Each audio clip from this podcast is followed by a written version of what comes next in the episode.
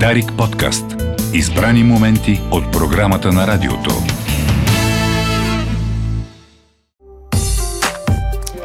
Добър ден на всички, които сега се присъединяват към нашите частоти. Аз съм Димитър Панев, вие сте с най-добрите лекари. Благодарим на звукорежисьора Мартинев Статиев за възможността да ни слушате. Благодарим и на Георги Сарафов за възможността после да ни гледате на darik.bg. Посрещаме една прекрасна млада дама. Тя се казва Силвия Величкова, адвокат е по медицинско право в Центъра за защита на правата в здравеопазването. Е една организация, която нееднократно сме говорили по различни казуси в нашето предаване, тъй като, тъй като е била много често трън в очите на власти имащите. Това е смисъла, всъщност, да се бори за пациента. Здравейте и добре дошли! Здравейте, благодаря ви за поканата. Какво, може би някои слушатели за първи път чуват какво се занимава в частност един адвокат по медицинско право? Пациентски казуси, болнични казуси? А, медицинско право е, да, общо и по-скоро условно казано, защото нали, не е обособено така като съвсем теоретично. Но това включва, да, всички правни казуси на изпълнители на медицинска помощ, лечебни заведения, пациенти, отношенията им с а, други субекти, с а, административни органи. Защо много е широко. Да, да, да. Политематично, но свързано с здравеопазването. Винаги свързано с здравеопазването. Да. А при нас такива казуси бол, както се казва в българското здравеопазване. Една информационния повод, за който се срещнахме е тази национална здравна здравна информационна система. Тя кога бе създадена и всъщност какво представлява?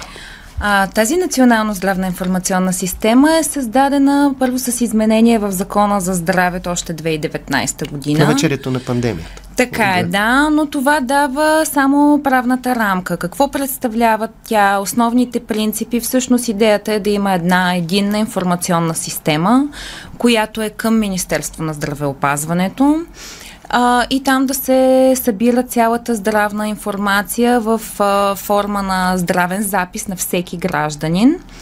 А, която да се използва за статистически цели, а, да се ползва от самите граждани да бъде обединена на едно място. А, детайлната регламентация вече на тази здравна информационна система се дава с а, наредбата, която е в сила от декември 2022 година и вече м- там се дава детайлната регламентация. Какво а, каква точно информация се подава, как се подава, кой Кое подава, подава информацията, къде подава информацията. А, Много важно, да. Тази информация се подава към Министерство на здравеопазването. Това е посочено и в закона, и в наредбата. Информацията се подава също така от всички изпълнители на а, медицинска помощ, пише от всички а, лечебни договор, и здравни и заведения. Не. Това от ДКЦ до всички болници. Абсолютно всички да. лечебни и здравни заведения. Още повече, че целта е да се събере, да се подава цялата информация, която касае здравно състояние на гражданите. Записано е в наредбата без значение от техния здравно-осигурителен статус и без значение от начина по който се финансира медицинската дейност. Тоест по наредба всичко се подава към НЗИС.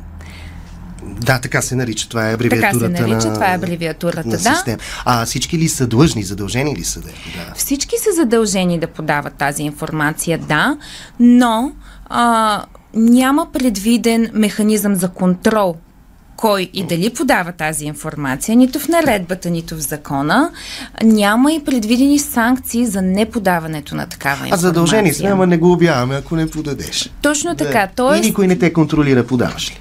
Няма предвиден механизъм за контрол на този етап, не. Защото... да. И от цялата тая пак какво ли. Тоест има много неща за да изкусорява. Ами, има и тук идва вече и проблема и темата по която говорим. А, защото с а, изменение в рамковия договор и сега в новия рамков договор се възпроизведоха същите текстове, се предвижда възможност здравната каса да контролира съответствието на информацията, която се подава към здравно-информационната система и информацията, която се подава към касата, към НЗОК. А тя може да е различничка. Примерно. Има Приемаме. случаи, в които да. се разминава и по технически причини, не само възможно, е, има такива разминавания, да, но въпросът е, че се дава с подзаконов нормативен акт, с какъвто е рамковия договор, правомощие касата да упражнява контрол върху информацията и съответствието на информацията, която се подава към тази здравно-информационна система. А много е важно да кажем тук, че тази информационна система се администрира от Министерство на здравеопазването. Нали, това е съвсем... Да, да, да, да, да, малко шизофренно. Добре, де. А касата има ли право да глобява неподателите на тази информация? А, категорично прегледа на нормативната уредба показва според нас, че не, mm-hmm. няма такова право и причините са на първо място, че закона не й дава такова право, защото това се регламентира, закона за здравното осигуряване всъщност посочва какво е съдържанието на рамковите договори, какво може да се включва в тях и не е допустимо по закон а, да се разширяват по този начин правомощията на касата. Тоест, целта е в рамковия договор да се определят условията, по които работи касата като възложител с договорните партньори, каквито са изпълнителите на медицинска помощ, лечебните заведения, с които сключват договор. И е логично тогава тя като възложител да може да ги контролира, начина по който се определя обема на информацията, която се подава, да се упражнява контрол. Но след като нали, никакви други отношения извън а, обхвата, който закона посочва в рамковите договори, не могат да бъдат регламентирани с него. Тоест няма законова делегация. Не може а, с подзаконов факт да се излиза от законовата делегация и да да се дават правомощия. А кой може няма. да пострада от тези разширени правомощия, според вас? Ами, в случая страдат лечебните заведения, които са договорни партньори и биват проверявани от каста за такива несъответствия, защото се стига до там, че те са извършили дейността, отчели се по изискуемия начин, така както е разписано в рамковия договор, а, но заради несъответствие с друга външна система, която няма общо с техните договорни отношения и е се администрира от Министерството на здравеопазването, там информацията се събира за статистика, там няма предвидена санкция, но всъщност накрая а, НЗОК отказва да заплати извършената дейност заради наличие на несъответствия. Да. И това е записано в рамковия договор, за съжаление. Много интересен начин на внедряване на да. допълнителни правомощия, ако можем така. Една скоба отварям в тази система аз като пациент какво мога да намеря? В здравно-информационната да, система. Да, Вътре би трябвало да са отчетени, както казах, всички, абсолютно всички дейности, касаещи здравното ви състояние. А, но тук... Тук отваряме една, да. Да, а, първо, защото няма предвиден контрол и санкции от страна на Министерство на здравеопазването. Не всичко се нанася. Не е и нужно всъщност. Не, наистина, uh-huh, това uh-huh. е за момента едно пожелание, а, макар да е разписано като задължение. А, освен това, м- има проблем с, с чисто технически все още. Например, Достъпа е само с електронен подпис, квалифициран електронен подпис. Не всички, Не всички. граждани имат такъв. М- родителите все още нямаме, макар че наредбата и закона ни дават такъв достъп и е разписан, но технически нямаме достъп до, дори с електронен подпис до, а, здравното, до здравния запис на децата. Така че има какво да се коригира, отстранява доста, като технически Като така, ви проблеми. слушам доста, да, ще си говорим да. пак след половин година, да но е по-различен разговор. Значи нещо сме постигнали, да? Надяваме се, това е целта, да. Като обобщение, защото вървим към края, кои са най-честите казуси, с които вие се сблъсквате и навярно те са и най-болните места на системата? Ами, те са на, от страна на пациентите, които се свързват с нас. Най-често оплакванията са за недостатъчна медицинска помощ, недобре оказана, не са доволни от а, медицинската помощ, която им е оказана. И, и другия до голям, достъпа до нея. Другия голям проблем са телковете. Това е също много голяма тема и много често получаваме такива сигнали за съдействие, за нарушения.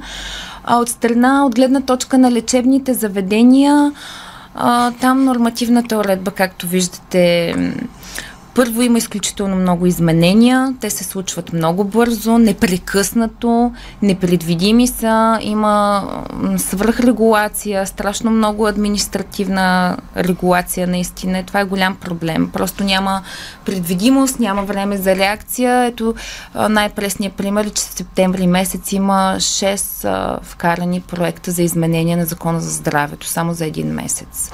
Нали, трудно се отговаря на изисквания, които са толкова непостоянни да, да, да, и бързо да, променящи се. Има работа. Има, имам чувство понякога, че здравната ни система а, трябва да се лекува, но ни дават направление. Защото имаме недостиг на направление.